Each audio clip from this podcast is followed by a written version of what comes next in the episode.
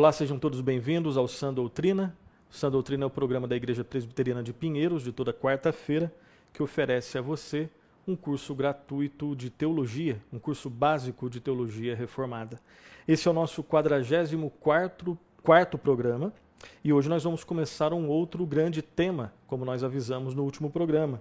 Hoje nós vamos começar uma, uma outra série, né, um grande tópico, um grande assunto da teologia, um novo grande assunto, que é Cristologia, a pessoa, né, o estudo da pessoa e da obra do Senhor Jesus Cristo.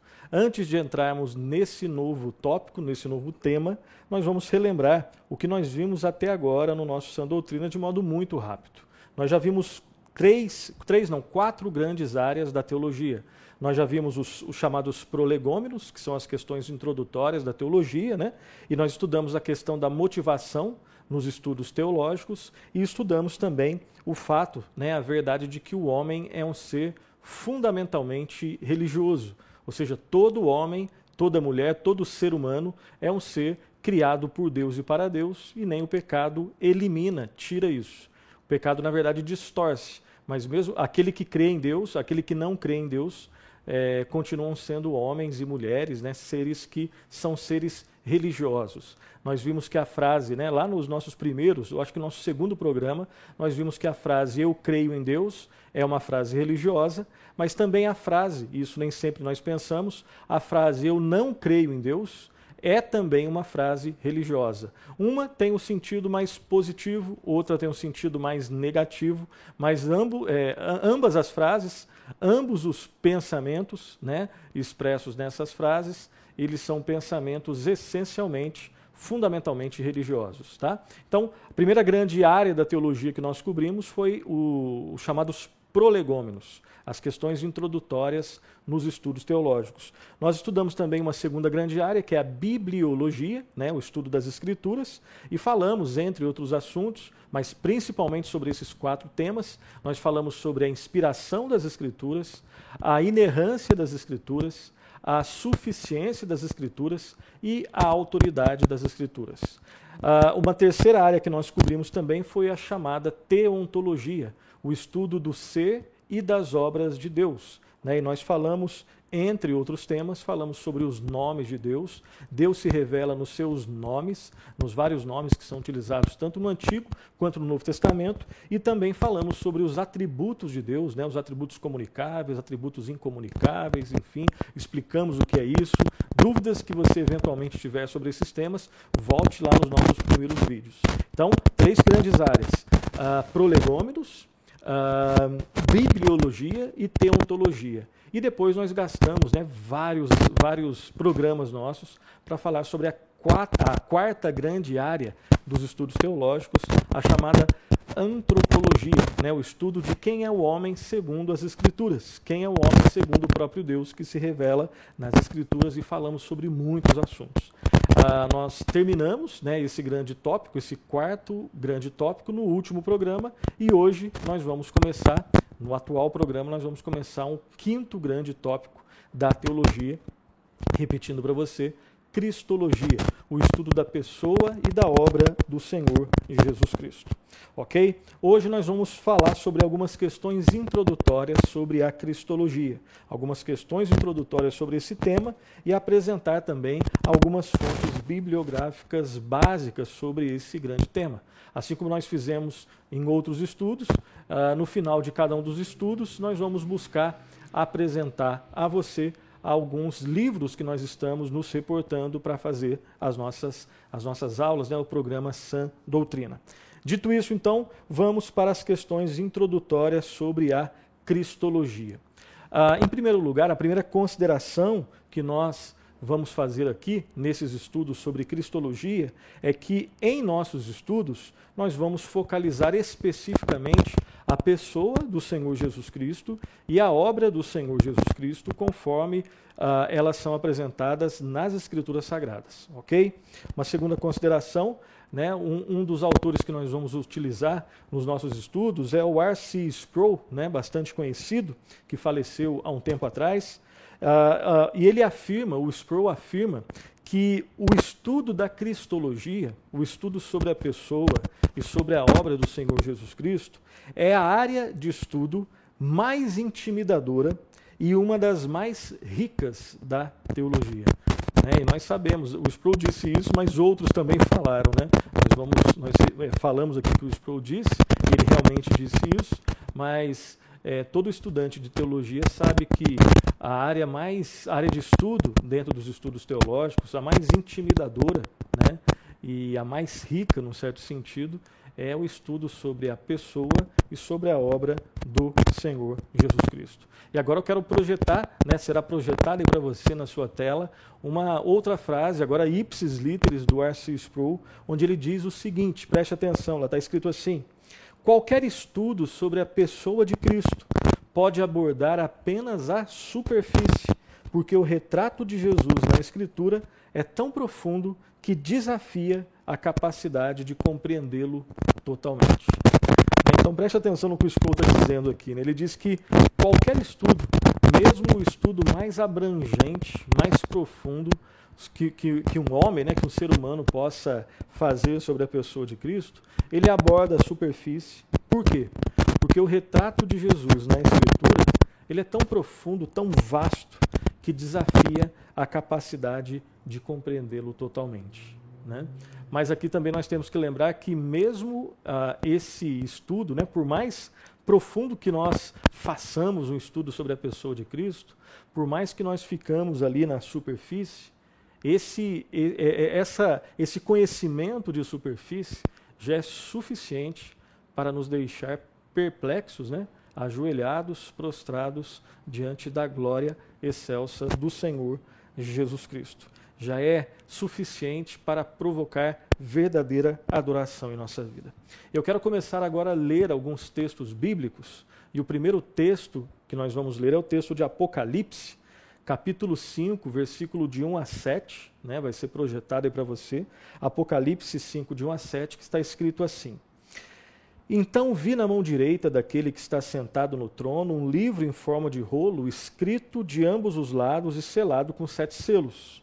Vi um anjo poderoso proclamando em alta voz: Quem é digno de romper os selos e de abrir o, o livro? Mas não havia ninguém, nem no céu, nem na terra, nem debaixo da terra, que podia abrir o livro ou sequer olhar para ele. Eu chorava muito porque não se encontrou ninguém que fosse digno de abrir o livro e de olhar para ele. Então dos anciãos me disse: Não chore, eis que o leão da tribo de Judá, a raiz de Davi, venceu para abrir o livro e os seus sete selos. Então vi um cordeiro que parecia, que parecia ter estado morto, de pé, no centro do trono, cercado pelos quatro seres viventes e pelos anciãos. Ele tinha sete chifres e sete olhos que são os sete Espíritos de Deus enviados a toda a terra. Ele se aproximou e recebeu o livro da mão direita daquele que estava assentado no trono. Então, esse é um texto, né, o texto lá de Apocalipse, capítulo 5, de 1 a 7, e considerando todas as, a, as imagens né, nesse texto, as figuras de linguagem né, nesse texto que é característico de Apocalipse, mas nós sabemos que aquele que é digno de abrir o livro, né, de desatar os selos, é o Senhor e Salvador Jesus Cristo. Ninguém, a não ser o Senhor e Salvador Jesus Cristo, é digno de tal obra. E nós vamos, né, Deus permitindo nos próximos, nesse e nos próximos programas, buscar aprender, compreender, conhecer um pouco mais a pessoa e a obra dessa, a, a pessoa e a obra desse, que é o único digno dessa obra narrada aqui no texto de Apocalipse, capítulo 5, de 1 a 7. Próximo texto que nós vamos ler, ainda em Apocalipse, capítulo 5, mas aí na continuação do texto, né? Apocalipse 5, uh, ah, de 8 a 12, é a continuação do texto que acabamos de ler, onde nós lemos, onde nós vamos ler o seguinte. Vai ser projetado, eu peço que você acompanhe. Ao recebê-lo, os quatro seres viventes e os vinte e quatro anciãos prostraram-se diante do Cordeiro e lembrando que o Cordeiro é o Senhor Jesus Cristo. Cada um deles tinha uma harpa e taças de ouro cheias de incenso, que são as orações dos santos. E eles cantavam um cântico novo: Tu és digno de receber o livro e de abrir os seus selos, pois foste morto e com teu sangue compraste para Deus homens de toda tribo, língua, povo e nação. Tu os constituíste reino e sacerdotes para o nosso Deus, e eles reinarão sobre a terra. Então olhei e ouvi a voz de muitos anjos, milhares de milhares e milhões de milhões. Eles rodeavam o trono, bem como os seres viventes e os anciãos, e cantavam em alta voz: Digno é o cordeiro que foi morto de receber poder riqueza, sabedoria, força, honra, glória e louvor. Então, na continuação do texto né, de Apocalipse, agora Apocalipse 5, de 8 a 12, nós vemos também que esses versículos, essa realidade que fala do final dos tempos, demonstra a centralidade, a soberania e um texto que aponta totalmente para a pessoa do Senhor Jesus Cristo e a sua obra vitoriosa, especificamente falando da sua segunda vinda, onde ficará claro quem é o Senhor sobre todos os senhores, quem é o Rei dos Reis. E nós já sabemos quem é: é o Senhor Jesus Cristo. De novo, é sobre essa pessoa que nós nos propomos a estudar junto com vocês nesses próximos programas, a pessoa e a obra do Senhor Jesus Cristo. Algumas considerações, além das que nós já fizemos. Existe um profundo, nós vamos notar isso, e, é, e o que nós vamos falar aqui é muito importante, é simples, mas é muito importante. Existe um profundo contraste entre pelo menos essas duas realidades do Senhor Jesus Cristo: a realidade da sua humilhação e a realidade da sua exaltação ou exultação. Então, quando nós vamos quando nós nos propomos a estudar a pessoa e a obra do Senhor Jesus Cristo, nós temos que levar em consideração, seriamente, esse contraste que as Escrituras nos apresentam sobre Cristo. O contraste entre a humilhação de Cristo, por um lado, e a exaltação de Cristo, por outro lado. O contraste entre os sofrimentos de Cristo e os triunfos do Senhor Jesus Cristo. Cristo é o Senhor dos senhores, mas que sofreu. Cristo é o Deus, o único e verdadeiro Deus, né? a segunda pessoa da Trindade. Ele é digno de ser adorado, mas ele veio ao mundo e foi escarnecido pelos homens maus.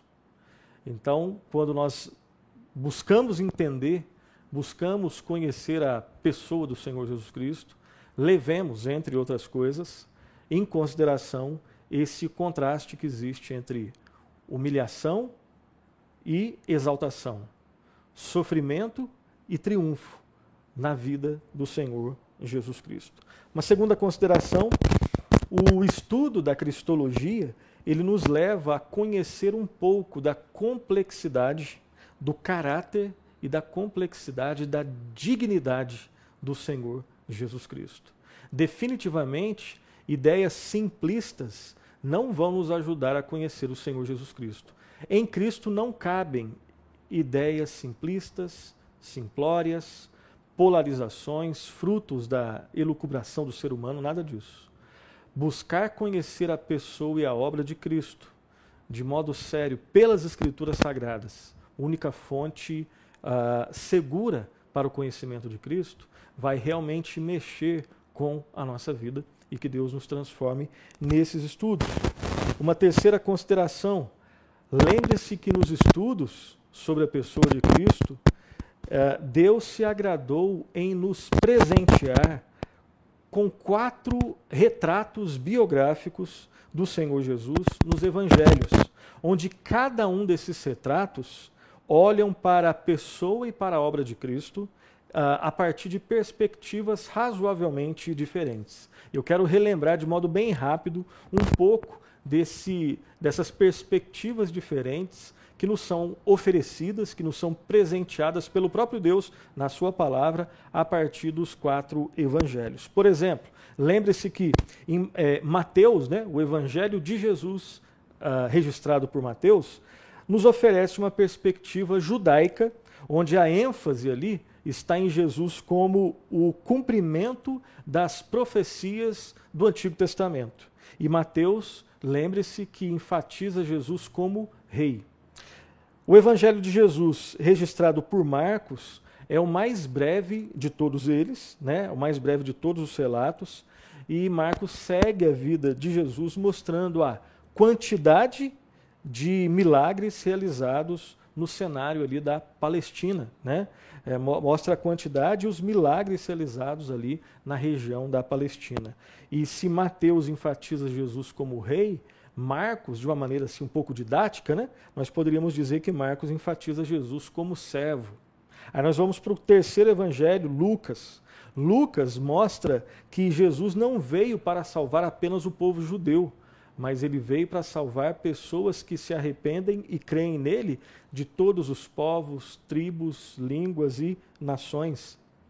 Se Mateus enfatiza Jesus como rei, se Marcos enfatiza Jesus como servo, Lucas enfatiza Jesus como homem. Lucas enfatiza a humanidade do Senhor Jesus. E por fim, João possui, né? A gente nota ali que quando você lê atenciosamente ali o, o Evangelho do Senhor Jesus narrado, registrado por João, nós percebemos que João possui dois terços do seu registro, ou seja, bem mais do que a metade, né, no seu registro, dedicados à última semana da vida de Jesus aqui nesse mundo.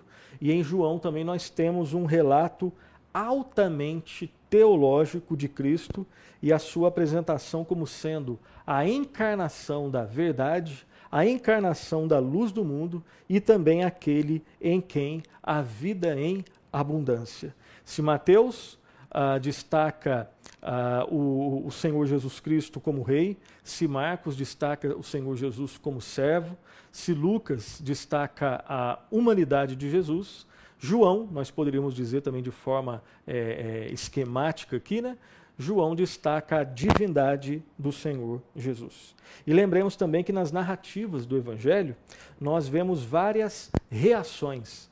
Né? Quando você lê ali Mateus, Marcos, Lucas e João, nós vemos Jesus conversando, se deparando com muitas pessoas, e essas pessoas têm diferentes reações para com o conhecimento do Senhor Jesus. E eu quero agora, né, nessa parte aqui do, do nosso estudo, do nosso programa, falar um pouco, lembrar junto com você, ler junto com você ah, essas várias reações ah, apresentadas pelos vários tipos de pessoas com as quais né, ah, o Senhor Jesus Cristo conversou. Por exemplo, nós vemos nos evangelhos a reação dos pastores, né, narrada lá em Lucas 2, 8, 20. Um texto um pouco maior, eu vou ler e peço que você acompanhe a reação dos pastores lá em Lucas 2, 8 a 20. Lá está escrito assim, acompanhe. Uh, só um instante, aqui. Havia pastores que estavam nos campos próximos durante uh, e durante a noite tomavam conta dos seus rebanhos. E aconteceu que um anjo do Senhor apareceu-lhes e a glória do Senhor resplandeceu ao redor deles e ficaram aterrorizados. Mas o anjo lhes disse: Não tenham medo Estou lhes trazendo boas novas de grande alegria, que são para todo o povo. Hoje, na cidade de Davi, lhes nasceu o Salvador, que é Cristo, o Senhor. Isto lhes servirá de sinal: encontrarão um bebê envolto em panos e deitado numa manjedoura. De repente, uma grande multidão uh, do exército celestial apareceu com o anjo, louvando a Deus e dizendo: Glória a Deus nas alturas e paz na terra aos homens aos quais ele concede o seu favor. Quando os anjos os deixaram e foram para o céu, os pastores disseram uns aos outros: Vamos a Belém e vejamos isso que aconteceu e que o Senhor nos deu a conhecer. Então correram para lá e encontraram Maria e José e o bebê deitado na manjedoura. Depois de o verem, contaram a todos o que lhes fora dito a respeito daquele menino. E todos os que o ouviram, o que os pastores diziam, ficaram admirados. Maria, porém, guardava todas essas coisas e sobre elas refletia em seu coração. Os pastores voltaram glorificando e louvando a Deus por tudo que tinham visto e ouvido, como lhes fora dito. Então, nós estamos aqui começando a ler alguns textos que falam sobre a reação que várias pessoas tiveram em relação ao Senhor Jesus Cristo.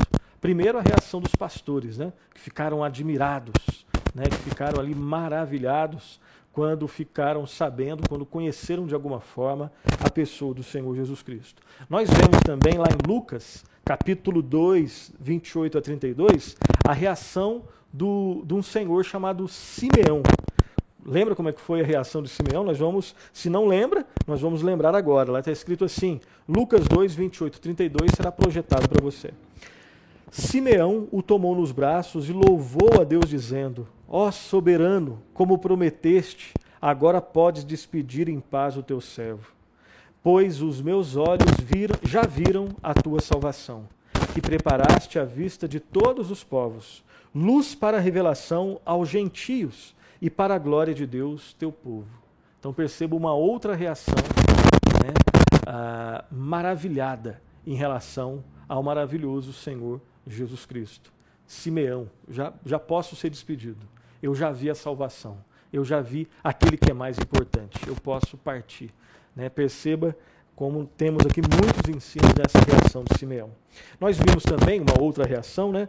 o episódio em que o menino Jesus, Jesus ainda criança, ele confunde os doutores do templo, lá em Lucas 2, 41 a 52. Acompanhe a leitura, será projetado para você. Todos os anos seus pais iam a Jerusalém para a festa da Páscoa, quando ele completou 12 anos de idade. Eles subiram à festa conforme o costume. Terminada a festa, voltaram seus pais para casa. O menino Jesus ficou em Jerusalém sem que eles percebessem. Pensando que ele estava entre os companheiros de viagem, caminharam o dia todo. Então começaram a procurá-lo entre os seus parentes e conhecidos. Não o encontrando, voltaram a Jerusalém para procurá-lo. Depois de três dias, o encontraram no templo, sentado entre os mestres, ouvindo-os e fazendo-lhes perguntas. Todos os que o ouviam ficaram maravilhados com o seu entendimento e com as suas respostas. Quando seus pais o viram, ficaram perplexos. Sua mãe lhe disse: Filho, por que você nos fez isso? Seu pai e eu estamos aflitos à sua procura. Ele perguntou: Por que vocês estavam me procurando?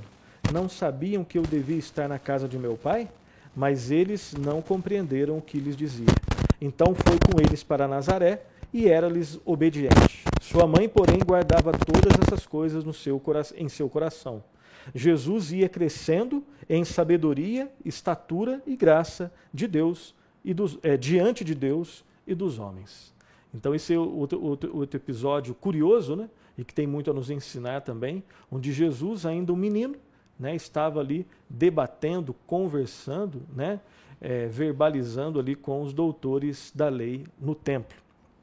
Uma outra reação, a reação de João Batista, lá em João capítulo 1, versículo 29. Vamos relembrar como, é, como foi essa reação né, em relação à pessoa de Cristo, a reação de João Batista. Acompanhe a leitura, será projetado para você João 1,29. No dia seguinte, João viu Jesus aproximando-se e disse: Vejam, é o Cordeiro de Deus que tira o pecado do mundo. Então, mais uma reação né, de alguém que amava e que esperava o Senhor Jesus Cristo.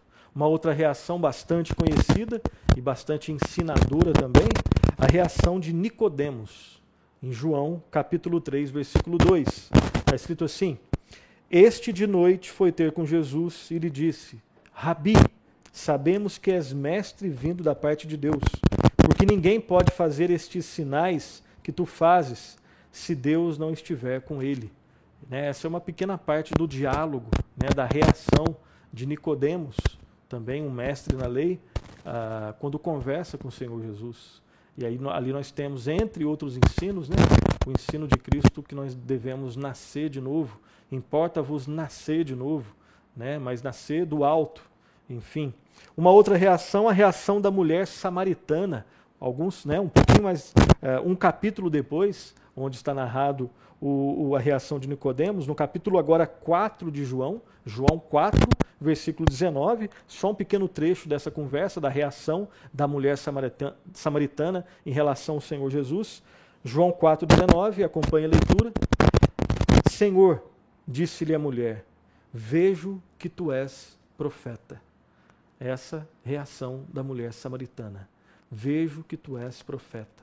Né? E ela, ela, vai, ela vai beber da água da vida, e transbordante da água da vida, ela vai contar a outros samaritanos que virão né, e conhecerão também o Senhor Jesus. Agora, uma, relação, uma, uma reação uh, de uma pessoa que é um pouco diferente das pessoas que nós estávamos falando até agora, né, pelo menos da maioria delas. A, reação de Pilatos. Como que Pilatos reagiu lá em Lucas 23, 4, né, quando ele se deparou com Cristo? Lucas 23, 4 vai ser projetado para você, vai ser assim: Disse Pilatos aos principais sacerdotes e às multidões: Não vejo neste homem crime algum. Os judeus queriam Cristo morto, eles queriam a chancela do Estado, representado ali por Pilatos. Pilatos, na conversa com Cristo, essa foi a reação. Eu não vejo nesse homem crime algum. Agora, uma outra reação do mesmo Pilatos. Ah, agora, em, em João é, 19,5. João 19,5, uma outra reação de Pilatos. O mesmo Pilatos. Está escrito assim: Saiu, pois, Jesus trazendo a coroa de espinhos e o manto de púrpura. Disse-lhes Pilatos: Eis o homem, né? Et homo, né? Inclusive um livro de um de um pensador aí, um pouco mais um pensador da modernidade tem esse título: Eis o homem. Eis o homem que é o Senhor Jesus Cristo.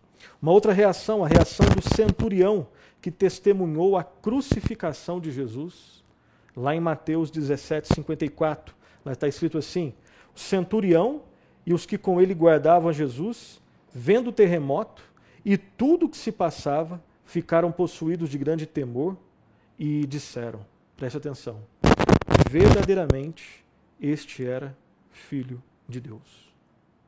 Eles entenderam, né? de alguma forma, eles chegaram a essa conclusão. Essa foi a reação. Verdadeiramente, este era filho de Deus a reação de Tomé, né, do duvidoso Tomé, depois ali da ressurreição de Cristo, em João 20, 28, respondeu-lhe Tomé, Senhor meu e Deus meu. Ou seja, depois, né, que aí realmente a ficha caiu para Tomé, ele usa essas palavras: Senhor meu e Deus meu. E aqui um detalhe que nós não vamos deixar passar batido, né? O Senhor Jesus Cristo é chamado por Tomé de Senhor meu e Deus meu. Preste atenção. E Cristo não corrige Tomé. Ou seja, Jesus Cristo aceita as palavras de Tomé. Quais palavras? Senhor meu e Deus meu. Ou seja, aqui, aqui nesse texto nós temos um dos vários textos onde nós vemos a divindade do Senhor Jesus Cristo. Jesus Cristo é Deus. A Bíblia ensina, aqui fazendo né, um, um, pequeno parênteses, a Bíblia ensina a existência de somente um Deus. A Bíblia condena o politeísmo, é somente um Deus. Só que esse um único Deus que existe, ele é apresentado nas Escrituras a partir da existência de três pessoas. Unidade na divindade, somente um Deus. Pluralidade de pessoas. O Pai é Deus, o Filho é Deus. Esse é um dos vários textos. No decorrer do, né, dos nossos programas, Deus permitindo, nós vamos ter alguns momentos específicos para falar sobre a divindade do Senhor Jesus Cristo. Né? A Bíblia ensina claramente que Jesus Cristo é Deus. E que o Espírito Santo também tem atributos que só Deus pode ter. E como que você conjuga essas informações? Primeiro, só existe um Deus. Segundo, o Pai é Deus, o Filho é Deus, o Espírito Santo é Deus. Daí nasce né, a doutrina da Trindade, a verdade do Deus trino, ou a verdade do Deus triuno. Um Deus, três pessoas, unidade na divindade, pluralidade de pessoas. Fechando esse parênteses, essa digressão, nós estamos vendo, né, nós vimos aí várias reações de várias pessoas em relação ao Senhor Jesus Cristo. E aqui mais uma frase do R.C. Sproul que vai ser projetada aí para você, onde ele diz o seguinte: Em resumo, achamos o retrato de alguém sem igual na história humana. O relato que vemos sobre Jesus nos evangelhos é o relato de um homem totalmente puro, um homem sem pecado, um homem que podia dizer aos seus acusadores: Quem dentre vós me convence de pecado? Lá em João 8, 46. Esse retrato de Jesus é impressionante. Ou seja, buscar, compreender, conhecer o Senhor Jesus Cristo, Sua pessoa e Sua obra, é algo que realmente desafia, é algo que amplia, que transforma a nossa vida. E ele não se encaixa nos nossos esquemas racionalistas, emocionalistas, não. E infelizmente, né, nós, muitas pessoas elas já vão já com seus esquemas buscando encaixar, encaixar Cristo, né, encaixar Cristo nesses esquemas. Não, é Cristo que transforma os nossos esquemas, que ele com os nossos sistemas e porque buscar conhecer Cristo, essa frase do Spurgeon é interessante, né? Realmente nós estamos diante de um ser, de uma pessoa única, única, ok? Nós temos também, além dos testemunhos de várias pessoas em relação a Cristo, nós temos também na palavra de Deus o testemunho de Jesus sobre ele mesmo. O testemunho do Senhor Jesus sobre a sua própria identidade. E nós vamos ler alguns, não todos, mas alguns desses textos. João 12, 49 está escrito assim: Porque, vai ser projetado para você, porque eu não tenho falado por mim mesmo, mas o Pai que me enviou, esse me tem prescrito o que dizer e o que anunciar. Então perceba que aqui nesse texto, especificamente nesse texto, nós vemos né, Jesus na missão de filho, e um filho sempre está obedecendo ao Pai. Né? Um filho está sob a autoridade do Pai. João 6, 48 e 50, projetado também para você. Eu sou o pão da vida. Vossos pais comeram maná no deserto e morreram. Este é o pão que desce do céu, para que todo o que dele comer não pereça. Né? Jesus, o pão da vida, muito diferente, muito melhor do que o maná lá do Antigo Testamento. Né? Aquele que sacia a nossa fome de vida é, é, além de outras coisas. Né? João, Evangelho do Senhor Jesus Cristo, registrado por João, capítulo 15, versículo 5. Olha só a descrição que Cristo faz dele mesmo. Eu sou a videira, vós os ramos. Quem permanece em mim, eu nele, esse dá muito fruto, porque sem mim nada podeis fazer. Entre outros ensinos, né?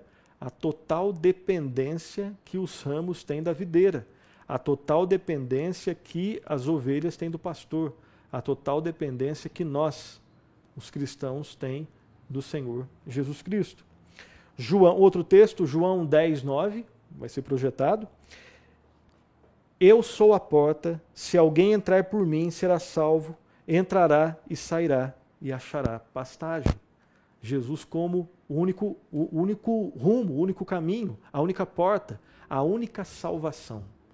Só existe salvação em Deus. Só existe salvação em Jesus. Ok? Outro texto, João 14, 6. Respondeu-lhe Jesus: Eu sou o caminho, a verdade e a vida. Ninguém vem ao Pai senão por mim. Cristo, né? Como sendo mediador ao Pai, o único mediador, o único caminho, a única verdade, a única vida. E João 8, 56 e 58 Lá está escrito assim: Abraão, vosso pai, alegrou-se por ver o meu dia, viu e regozijou-se. Perguntaram-lhe, pois, os judeus: Ainda não tem 50 anos e viste Abraão? Olha só a resposta de Jesus. Respondeu-lhe Jesus: Em verdade, em verdade vos digo: Antes que Abraão existisse, eu sou. Antes que Abraão existisse, eu sou. E aqui o eu sou aqui, né? Faz relação direta com Deus, com a divindade. Uma observação que nós queremos fazer sobre esse texto, especificamente quando Cristo diz aos judeus ali, né? Em verdade, verdade vos digo, antes que Abraão existisse, eu sou. Preste atenção nessa observação. Quando Cristo usa essa linguagem aqui, eu sou, lá no grego, né, o ego eimi, né, a respeito de si mesmo, ele estava se identificando claramente com o nome sagrado de Deus. E ele só pode fazer isso porque ele é o próprio Deus. Ele só pode fazer isso porque ele é Ele tem ele é a própria divindade, a segunda pessoa da Trindade. Próximo texto, é, Marcos, capítulo 2, 27 e 28. Lá está escrito assim: E acrescentou: O sábado foi estabelecido por causa do homem, e não o homem por causa do sábado, de sorte que o, fi, de sorte que o filho do homem é senhor também do sábado. Mais um texto que aponta para a divindade de Jesus. Preste atenção. Por que, que esse texto aqui também é um dos vários textos onde nós vemos o ensino de que Jesus Cristo é o próprio Deus? Jesus Cristo é a segunda pessoa da Trindade. Nós temos que lembrar, primeiro, Jesus estava né, numa, numa discussão, né, num debate ali com os fariseus, que discordavam do fato de que Cristo realizasse milagres no sábado. E Jesus Cristo deixa bem claro aqui: o sábado foi estabelecido por causa do homem, não o homem por causa do sábado.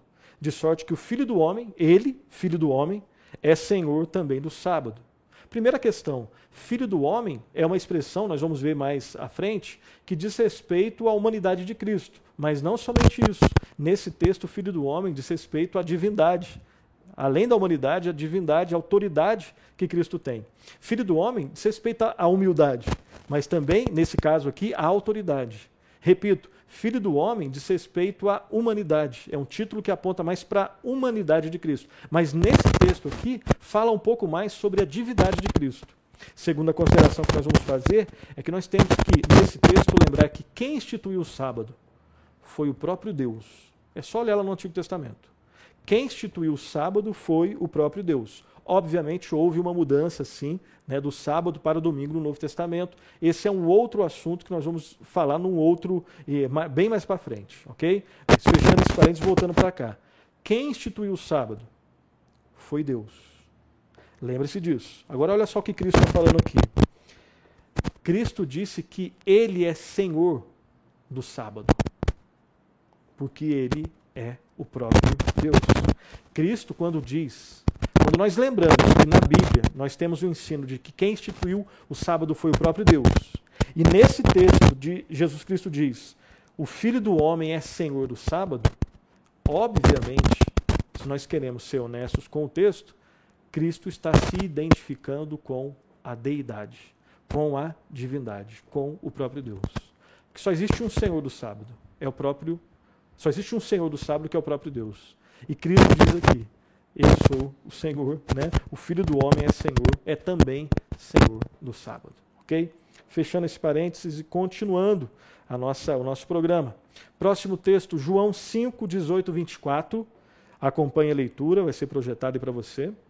Por isso, pois, os judeus ainda mais procuravam matá-lo, porque não somente violava o sábado, mas também dizia que Deus era seu próprio Pai. Olha só, fazendo-se igual a Deus.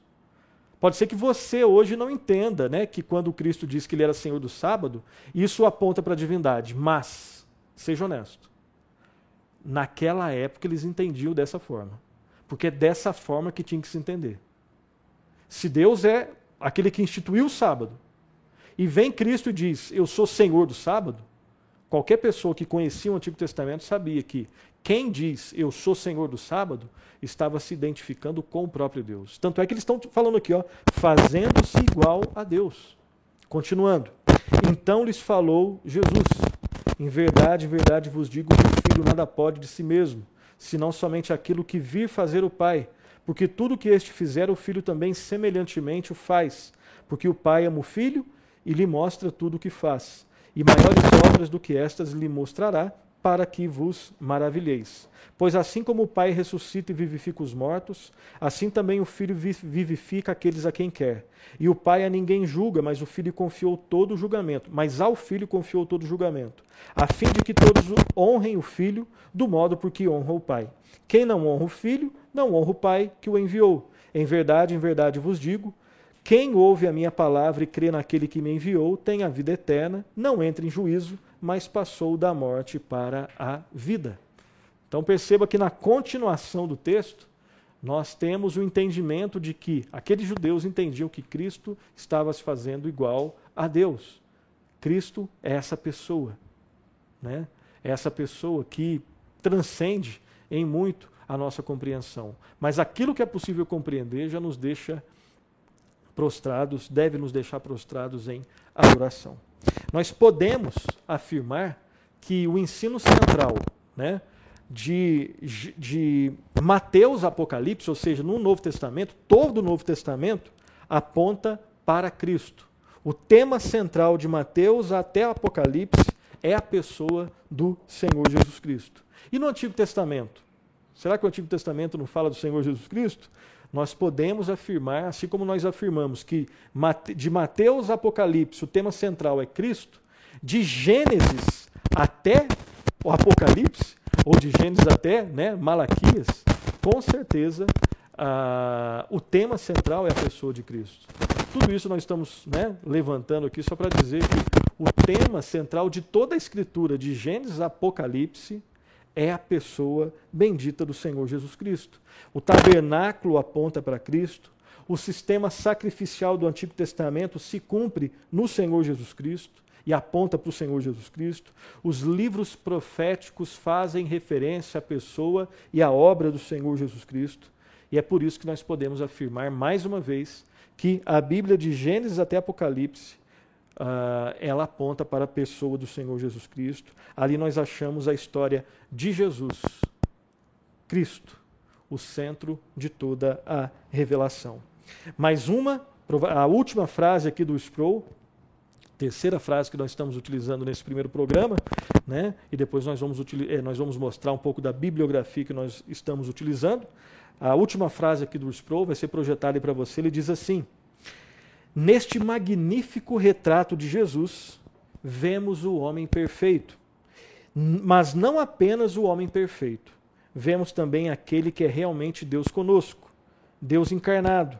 E é por causa deste retrato profundo e rico de Jesus que a igreja, ao elaborar suas formulações teológicas nos primeiros séculos, teve de lidar com a dificuldade de ser fiel tanto à humanidade quanto à divindade de Cristo. E esse vai ser o nosso desafio também nos nossos estudos, ok? Terminando, a dificuldade foi evidenciada no concílio de Nicéia, depois nós vamos falar, e no subsequente concílio de, né, no concílio da Calcedônia. Então, mais uma vez, falamos isso no início, estamos falando agora no final. Qualquer estudo sério da pessoa do Senhor Jesus Cristo e sua obra, primeiro, a Bíblia é o único referencial. E quando a Bíblia é o único referencial, nós temos que lidar, entre outras coisas, com esse desafio. Jesus Cristo é uma pessoa 100% divina. Jesus Cristo é uma pessoa 100% humana. Inclusive, nós vamos falar um pouco mais sobre isso no nosso próximo programa. Terminemos com as considerações finais as aplicações. Em primeiro lugar, não existe estudo mais importante do que o estudo da pessoa e da obra redentora do Senhor Jesus Cristo, o Redentor. Nada é mais importante do que isso. Segundo lugar, a Bíblia é um único referencial confiável e seguro para o estudo da Cristologia. Só existe um referencial seguro para o estudo de qualquer assunto relacionado a Deus e especialmente sobre a pessoa de Jesus Cristo. A Bíblia, as Escrituras, a palavra de Deus. Os credos, eles são importantes, as confissões de fé são importantes, os catecismos são importantes, os cânones são importantes, são fontes importantes, mas todos todos esses referenciais, né, credos, confissões de fé, catecismos e cânones, eles devem estar subordinados à palavra de Deus, à Bíblia Sagrada, às Escrituras Sagradas, ok? Não, não estão em pé de igualdade, nunca estiveram, não estão e nunca estarão.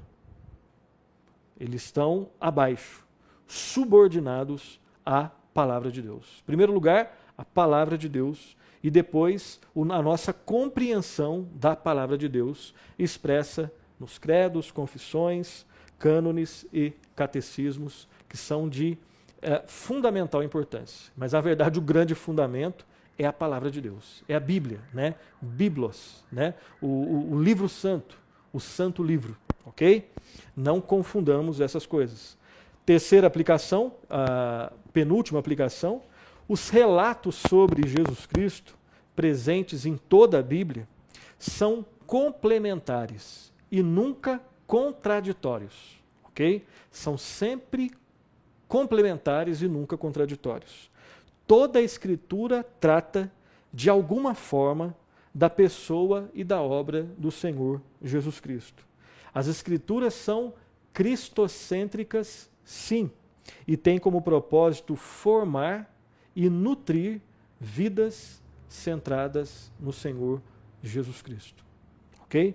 E por fim, a vida cristã, nós podemos entender de uma forma resumida, a vida cristã consiste em conhecer o Senhor Jesus Cristo, prosseguir em conhecer o Senhor Jesus Cristo e permanecer no Senhor Jesus Cristo. Conhecer, continuar em conhecer, né, prosseguir em conhecer e permanecer no Senhor Jesus Cristo. Assim nós terminamos esse nosso primeiro programa, né, dessa nova série de Cristologia. Esse é o nosso 44 Sã Doutrina, mas o primeiro tratando desse novo grande tema. Na próxima aula nós vamos, no próximo programa nós vamos falar sobre as duas naturezas de Cristo, natureza humana, natureza divina. Nós vamos falar que Cristo é uma pessoa, mas que existem duas naturezas. Eu quero indicar aqui para você, esse é um livro um pouco mais difícil de se conseguir, OK? Jesus Cristo, do Miguel Riso, na época né, que a editora Cultura Cristã ainda era a, a casa editora presbiteriana, né? Uh, eu acho que é isso mesmo, Casa Editora Presbiteriana. Tá? É um livro mais difícil, você conseguirá provavelmente em sebo, uma biografia aqui singela do Senhor Jesus. Esse é um livro é, que você consegue com mais facilidade. Né? O primeiro livro da, da, da, da série Questões Cruciais, editora fiel, do R.C. Sproul. E aqui é uma biografia, né? uma mini biografia do Senhor Jesus. Quem é Jesus? A partir de alguns títulos de Cristo no Novo Testamento. Esse é um dos livros que nós vamos utilizar, você bem o conhece, utilizamos principalmente mais no início do nosso curso, né? o, o, o Manual de Doutrina Cristã do Luiz Berkoff, uh, da editora Cultura Cristã. Nós vamos utilizar o que ele fala aqui de Cristologia. E esse é um livro daqui que vieram né, as três citações do Sproul, ok? Uh, Somos Todos Teólogos, uma introdução à teologia sistemática do R.C. Sproul. Esses são alguns livros, depois nós vamos mostrar outros livros que falam uh, sobre a pessoa de, e a obra do Senhor Jesus Cristo e que vão servir de referenciais bibliográficos para o nosso curso. Assim nós terminamos a nossa aula. Bons estudos, que Deus muito abençoe.